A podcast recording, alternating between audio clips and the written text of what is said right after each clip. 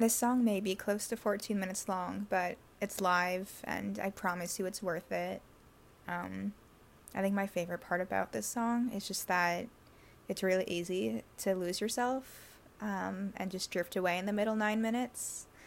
Um, you know, but then you somehow know exactly when he's going to pull right back into the main chorus and bring it back in um, to kind of, you know, this planet and this world.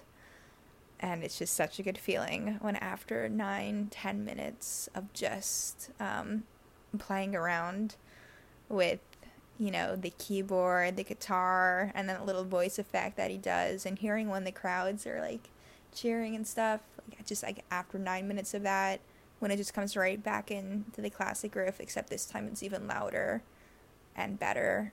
And even has a distortion turned in the sense where it goes from distorted to clear and it's just it's well worth a listen in my opinion. Um, it's 14 minutes but it certainly doesn't feel like a drag. It feels more like a journey despite how overused cliched and gosh that word is um, nowadays. But yeah peter frampton is great and i just love hearing how you know he with his guitar kind of interacts and goes in conversation with the keyboardist. Um, they just go back and forth for a little bit. It's similar in Echoes by Pink Floyd between Richard Wright and David Gilmour, but he does it here too, Peter Frampton, and mm, it's lovely. Music can make a very great conversation.